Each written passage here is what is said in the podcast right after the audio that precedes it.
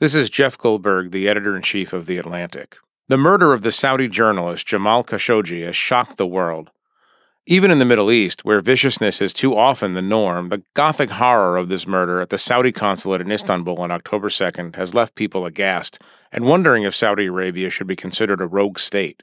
Khashoggi was often a critic of Saudi Arabia's all-powerful crown prince, Mohammed bin Salman, and in his columns for the Washington Post, Khashoggi had pointed out the hypocrisies and flaws in the crown prince's approach to governance. This week, in what could be seen as a too obvious attempt to distance himself from Khashoggi's demise, the crown prince called the killing a, quote, heinous crime and staged a forced handshake with Khashoggi's grieving son. Matt and Alex are away this week, so I sat down for a one-on-one conversation with the editorial page editor of the Washington Post and Jamal Khashoggi's former boss about where things stand and what comes next. This is Radio Atlantic.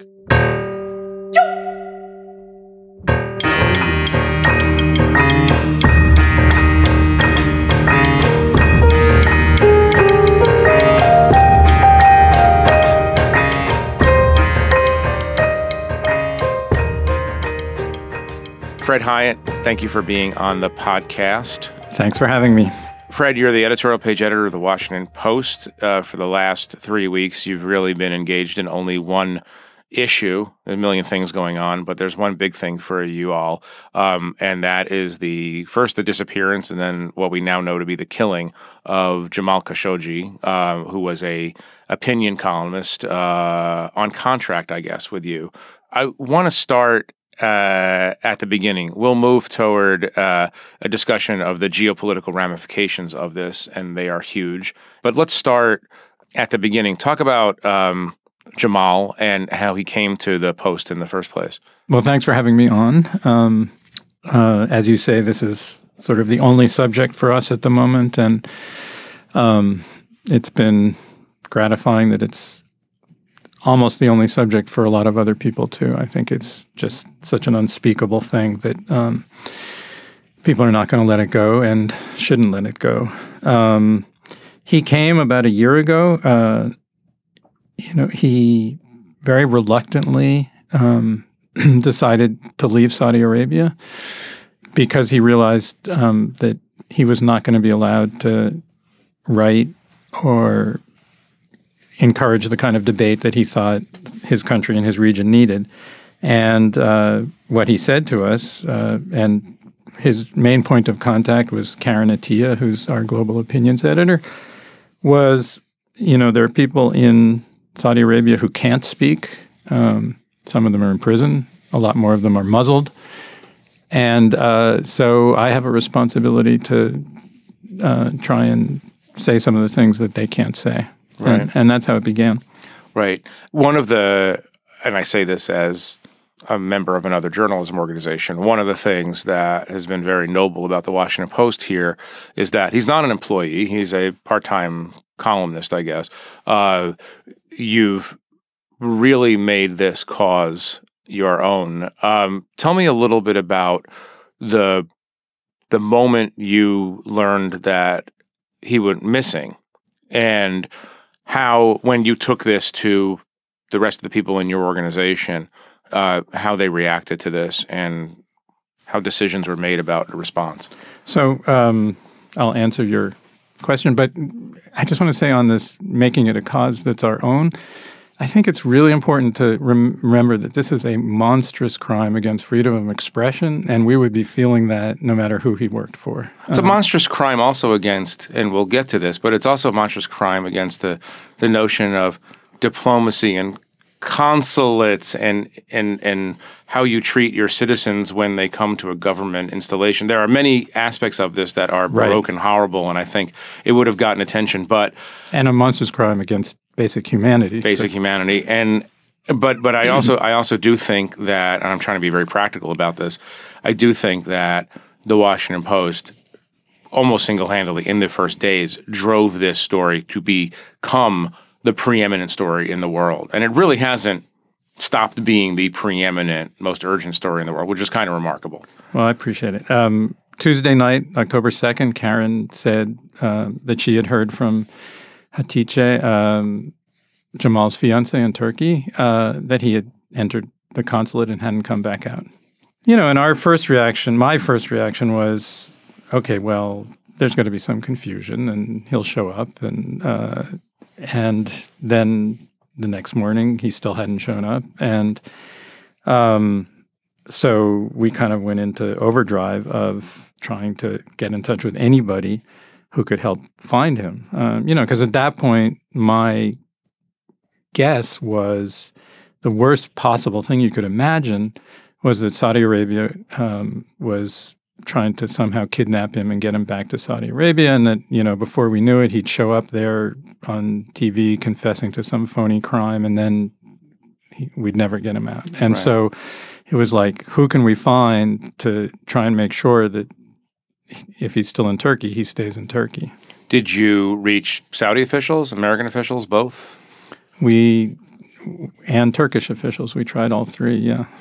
And, and you know, the Saudi ambassador told us flatly, uh, oh, no, he, he left the consulate half an hour after he came in. And let's note for the record that the Saudi ambassador, uh, Khalid, uh, Prince Khalid, is the brother of Mohammed bin Salman, the crown prince. Correct. Was the ambassador lying, or did the ambassador not know, do you think? Well, I haven't used the word lie um, for the reason that I can't prove that whether he knew or had been misinformed.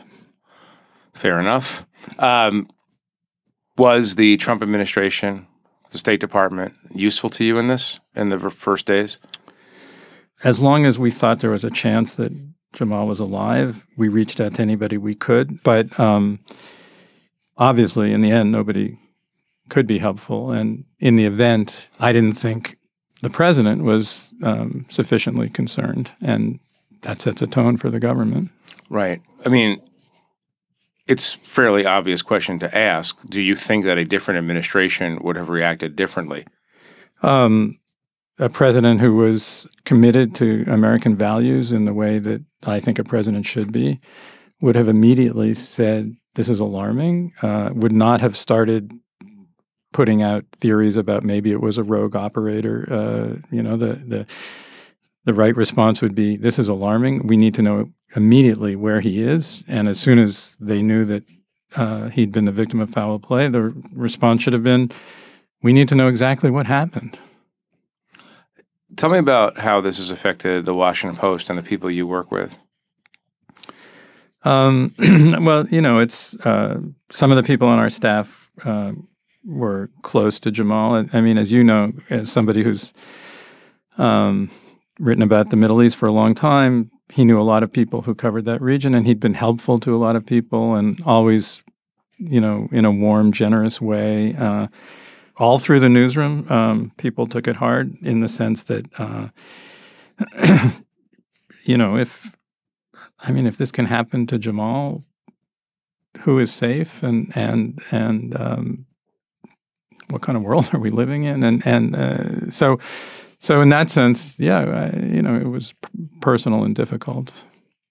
I have to ask this, and maybe there is no adequate response to this, but the general climate, one that, to be sure, is being set and molded by a president who's ostentatiously anti-press. Um, and we're talking about a global climate. Uh, obviously, one of the ironies or small ironies of this crime is that it was a crime against a reporter committed by his own government, but in a country which has a tremendous number of journalists in prison, uh, Turkey, there is a general anti-press climate across much of the world. Do you think that the Saudis believed that they can get away with something because journalists are so unpopular? Do you think a climate has been set by Donald Trump and by others, that, that allows people to think that this is a plausible thing to do? So I, I think, first of all, um, f- for this crime, there are criminals who are responsible. And they're the people who murdered Jamal and the people who, or person who gave the order that he be murdered. And those people should be brought to justice. And I don't think there should be any confusion about, you know, shared responsibility. This was a crime. There are people responsible. The perpetrators are guilty. On another level, um, you know, has the Saudi regime been given reason to think that the United States would be more tolerant of reckless actions than past administrations might have been?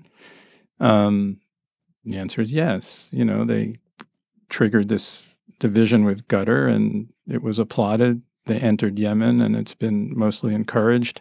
Just a couple of weeks ago, the State Department certified that Saudi, you know, per congressional uh, instruction, they had to certify yes or no. Is Saudi Arabia taking good care to avoid civilian casualties in Yemen? And all the evidence says no, but the State Department said yes.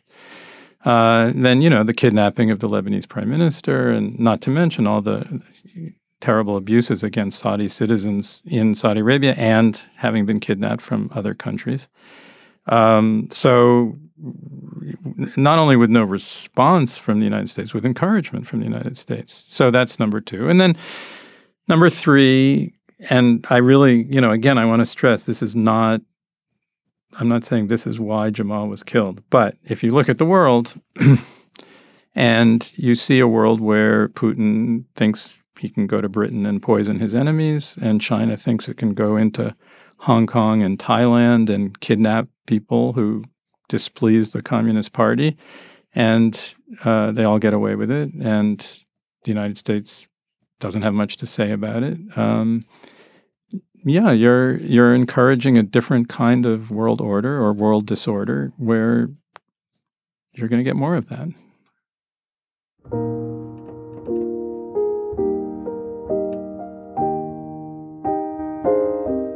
All right, we're going to take a short break now. We'll have more with Fred Hiatt in a moment.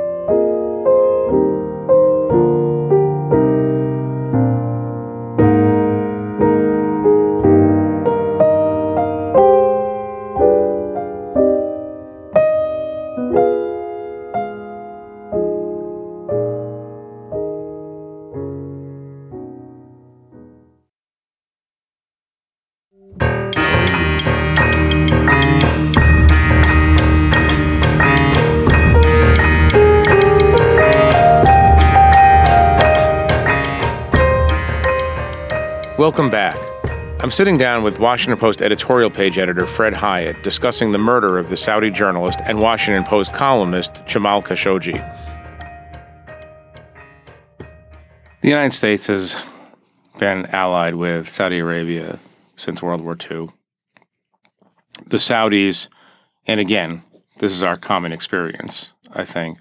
Uh, before this horrible thing happened, we were not under any illusions that Saudi Arabia was a benevolent democratic regime, right. uh, run by a, a, a happy-go-lucky of liberal, uh, a, a happy family of liberals. Um, why this incident? This is a country that beheads people, crucifies people. It's an absolute monarchy. When I interviewed Mohammed bin Salman in May, the crown prince, uh, I said, you talk about reform, but you're an absolute monarchy. And his response was, literally, he said in English, he says, you talk about absolute monarchy like it's a threat. uh, these guys are these guys. fifteen Saudis, same number, weirdly, were uh, that formed the, the backbone of the hijacking operation that led to nine eleven. Uh, We have a lot of experience understanding Saudi Arabia's role in the world. Why, why this? Um, there is something particularly heinous about a sovereign government luring deliberately one of its own citizens onto its own diplomatic property, which we all understand to be a place where you're supposed to have a sense of safety and security. And then um, allegedly, you know, chopping him up and uh, disposing of the body. I mean, it's just, uh, and on top of that, the idea that the person they saw as a threat was somebody who, you know, is a fifty-nine-year-old uh, genial patriot of Saudi Arabia. I mean, he... Uh, He's done nothing in his life except write about things, covered stories. Yeah, he, he's a journalist, and he, he really honestly believed that what he was doing was not only in the interest of his country, but he was actually trying to help the Crown Prince. I mean, he, you know, he believed in a lot of what the Crown Prince said he wants to do in terms of reforming this country and modernizing it and uh, pushing back against the more extreme religious elements of the religious establishment. And, and you know, his argument was, I'm helping if I can help him understand that he's not going to get to modernizing if he shuts out every voice but his own. So the idea that um, that uh, the regime could see this as an enemy, I think sort of brought home, uh, wow, this isn't the, I mean, of course we knew it was still a dictatorship, but this isn't the kind of modernizing, somewhat tolerant new face that, that it was presenting itself to be. When M B S, the initials of Mohammed bin Salman, when M B S came through uh, the United States a few months ago, I saw him, you saw him, everybody saw him. Right. Did you believe it when you listened to him? Um, you know, he came to the Post uh, and had an editorial board. Um, it was mostly off the record. We pushed the embassy, can't we make it on the record? They said, well, he wants to speak English. He'll be more comfortable if it's off the record. But we finally came to an agreement that you could, some of it, you know, and could be on the record. And so my colleagues on the news side did a story about it. Uh, and um, he was mostly impressive. Um, there were a couple of chilling moments, I would say, uh, when even then, um, his attitude toward the proper role of the press kind of came through. Um, so, and I would say as an editorial page, we were not, uh, my colleague Jackson Deal, who who writes a lot of these editorials, has been warning for quite a long time that M B S seems to be a reckless actor, that Yemen was not going to be a two-week little adventure, as they were saying. But I don't judge as harshly as some people do now in hindsight the f- people who wanted to give Uh, the Crown Prince a chance. I mean, the idea that, uh, you know, look, the Arab Spring had failed and maybe this was a different road to modernization and maybe he really did want to diversify the economy and, you know, it's, I mean, he had he a, came out against political jihad. He came out for Arab-Israeli peace. Right, and, and he, he, he, he the promised, rhetoric, the rhetoric was there. The rhetoric was there. He promised he was going to eventually get rid of the guardianship system so that women could have more of a role. And, and so, you know, I, I don't think it was unreasonable for uh, journalists or anybody else to say, well, let's see how this turns out and and let's see if he means it. And but but what Jamal understood is you're not going to get there if the only voice you're listening to is your own or to a few sycophants around you. There is um, an assumption on the part of a lot of people, some of whom should know better, that this is going to, this incident is going to permanently alter Saudi Arabia's relationship with the United States and maybe with other Western democracies. Um, I say maybe they should know better because my, sorry to say, cynical belief is that eventually people will understand the indispensability of Saudi Arabia to the energy economy, to the world economy. And assuming that M B S stays in the role, becomes king, uh, they'll have to deal with them. Am I, am I wrong in my cynicism? I think um, you're getting ahead of where I think we should be at the moment. Um, I think we should be saying, as we've been saying since October second, that we need a full accounting of what happened, and then we need full accountability uh, for the perpetrators. And until we have that, there can't be business as usual with this regime. Now, I, I'm a believer, as you are, that the U S-Saudi alliance is important, and I would never say that we have to cut off all ties. But on the contrary, I think if you're a believer in the alliance and you want it to evolve in a constructive way, the message that the Saudis have to get is if there is a murderer uh, at the top of their regime, it's not going to be good for the alliance. And that's not the best way forward. And so um, you know, let's not get ahead of ourselves, but um, let's insist on full accountability. Let's find out what happened. You know, if the evidence shows that this was a rogue operation, I mean, even that is kind of stunning when you think that these were people so close to the Crown Prince. So the official story now is that his closest security people committed a monstrous crime against his will or knowledge. Not a good... Not a it's good, not a good leadership lesson there. Not a good leadership lesson, but, you know, there are a lot of people who are skeptical of that story, who say... It's also absurd, but let's... this right. could not have happened without his knowledge. And so, you know, I think... Our the position should be, let's find out what happened. And but, and if he's responsible, you know, there should be consequences. There's the Magnitsky Act, there's sanctions, there's all, all kinds of things which could affect the relationship. Uh, and even that isn't saying that the U S and Saudi will not have ties. Of course they will. Well, I mean, let me let me buttress my cynicism here, uh, despite your desire otherwise, by just noting that right now as we speak, thousands of Western investors, including many Americans, are in Saudi Arabia for that investment conference. Some people did drop out, obviously. Uh, so it's not as if the world is shunning um, this family. But let me let me go to this word murderer for a minute, because uh, you've editorialized about Yemen well before the the murder of Khashoggi. Um,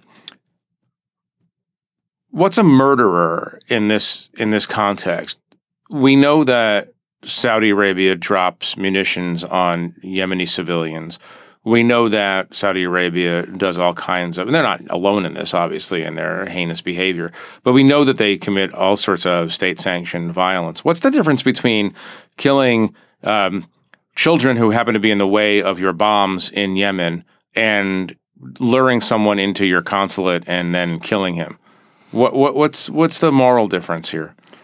You know, um, I think uh, it's not a terribly productive question. I, you know, the, the the United Nations has looked at uh, Saudi Arabia's actions in, in Yemen and has said they believe some of them rise to the level or sink to the level of crimes against humanity.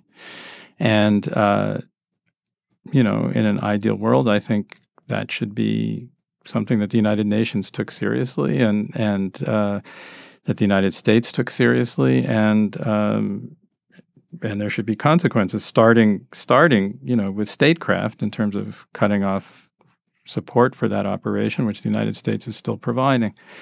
Um, so it's a terrible thing. But, you know, what we're dealing with right here is the deliberate luring of one of your own citizens onto a diplomatic compound for the free expression of his views and um his dismemberment, uh, and that's something different. And and I think we should just be able to keep in our heads that that's a monstrous thing, and let's deal with it. All right. The um, talk a little bit about the self-inflicted wound on Saudi statecraft, if you will. Um, and again, I think we're you, you, you, the both of us are are more or less in the camp that uh, believes that Iran, Saudi Arabia's ardent foe in the Middle East, um, uh, is a malevolent player.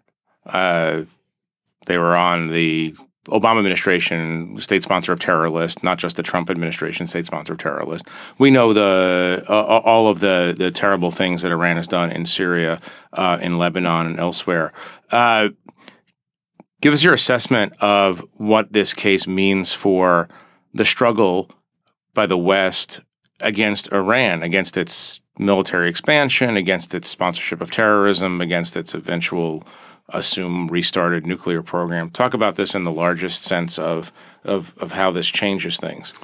Well, you know, I, I could start by giving you one data point, which is um, we had a visit uh, to the editorial board, I guess last week, from Senator Tim Kaine, Democrat of Virginia, who's running for re-election, and um, asked him about it, and he said, you know, first of all, he said, I don't think the United States needs Saudi Arabia the way it used to. Obviously, we've become much more of an energy producer. Um, and second of all, he said, why are we allowing ourselves to get in the middle of a Sunni-Shia internecine war inside Islam? Why is that in the U S interest? It's a direct echo of President Obama.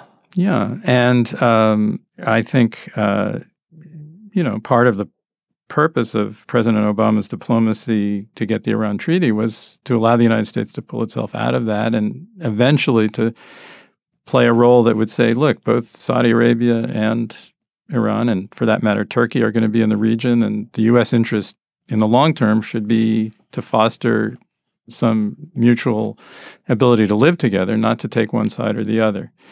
Um, this administration obviously has gone all in on one side. And, you know, I, I'm really reluctant to get into the whole statecraft consequences because I think our focus really needs to be on accountability for this crime. But inevitably, one consequence is going to be more and more people saying, wait, why are these the good guys and only Iran is the bad guys? And why is the United States allowing Saudi Arabia to dictate what our policy should be?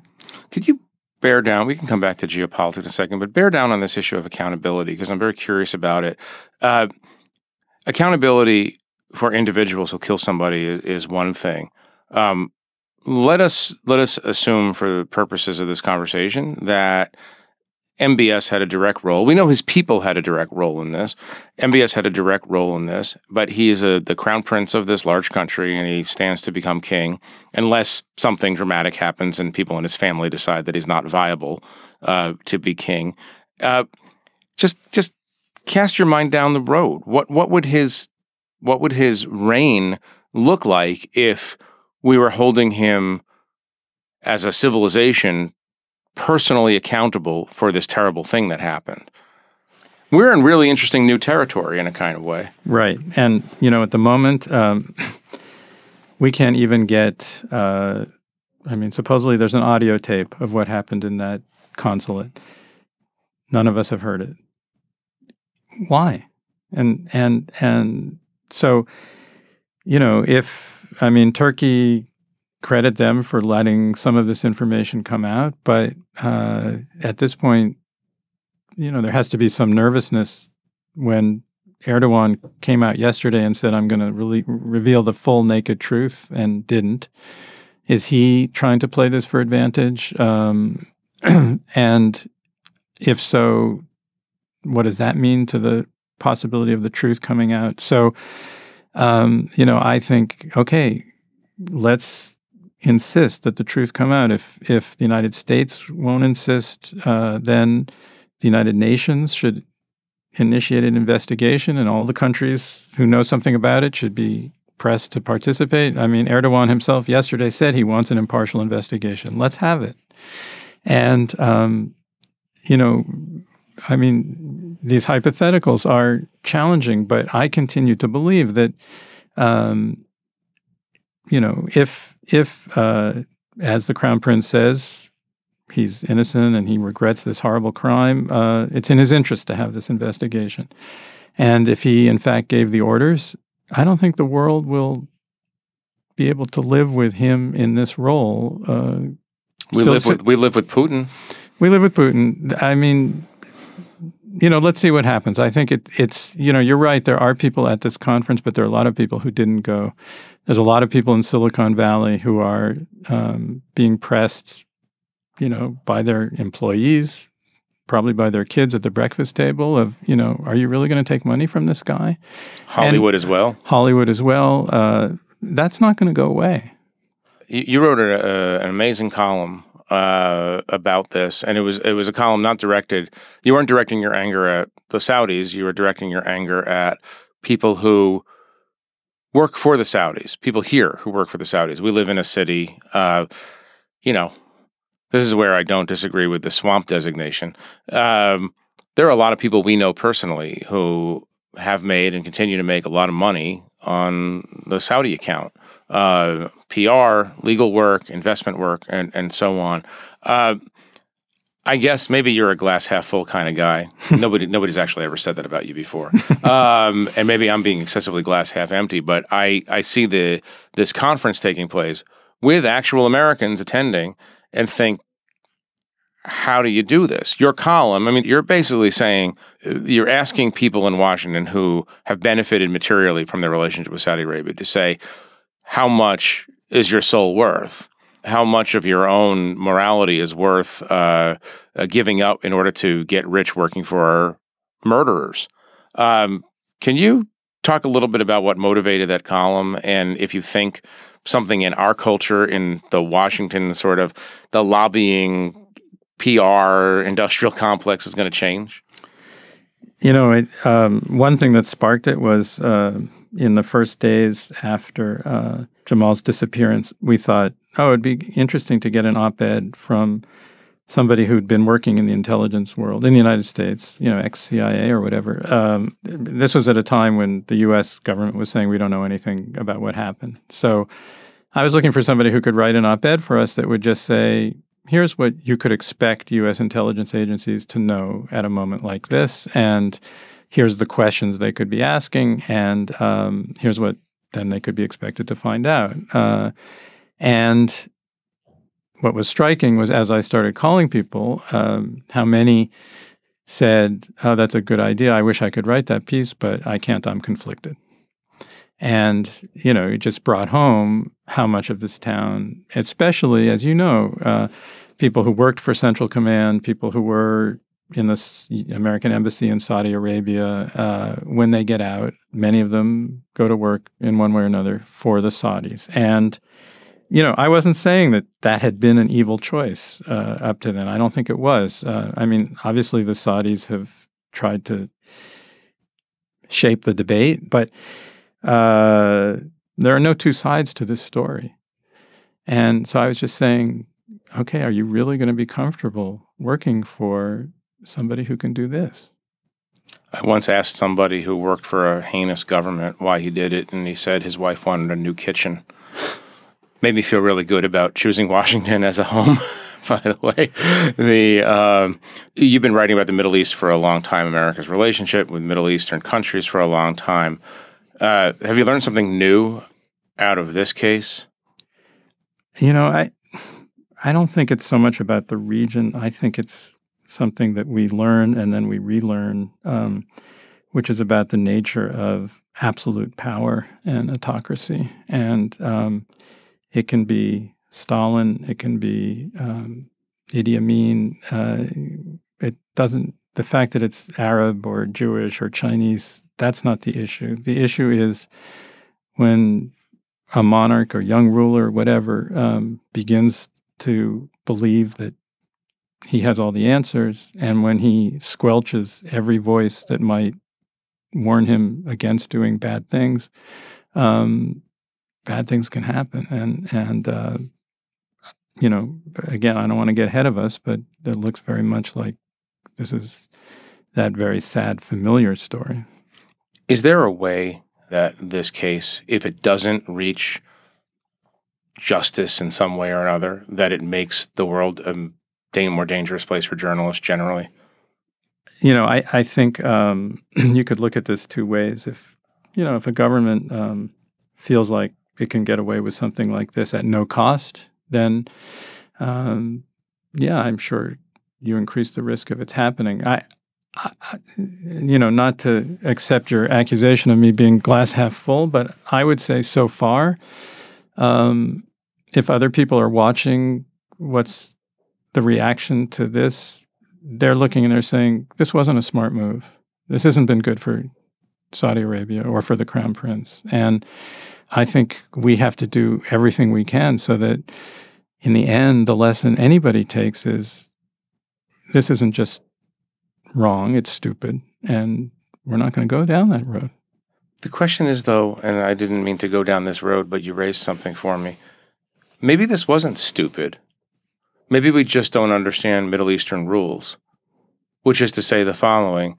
There are many, many Saudis who are displeased with aspects of M B S's rule who now have come to understand, quite possibly, whether the, the, the proof is entirely there yet, they've come to understand that dissent has enormous and terrible consequences. You know, I, I I agree with you from a Western perspective. This is not only brutal, but incredibly stupid. For one thing, you don't kill somebody in the one place where you have no deniability, except if the point is to kill somebody in the place where you have no deniability. Yeah. You know, I, I mean, I think it's true that um, sometimes we assume that a dictator's interest is the national interest. And we look and we say, Putin, why would he do this? This is bad for Russia. And his first concern is not what's good for Russia or bad for Russia. It's what guarantees his survival in office and the preservation of his wealth. And that, you know, may be true for the Crown Prince too. But, you know, I think anybody looking at it who believes that, you know, even ten percent that the Crown Prince had a goal of modernization and bringing the young people along, uh, and integrating Saudi Arabia into the world, would have to see uh, this wasn't a smart move. Well, Fred, um, I hope on a personal level and an institutional level that the Washington Post never lets up until some kind of justice is served, until you find out the truth of what happened. And from what I can see, there are very few people in our industry who want to let up either. So I hope you're right. I hope that people come to understand that it can't be business as usual. Well, a crime like this goes unpunished. It's not good for democracy. It's not good for the press. Um, it's not good for civilized people anywhere. So thank you very much for pushing on this, and I hope that you push on it for as long as it takes. Thanks. Thanks for having me on.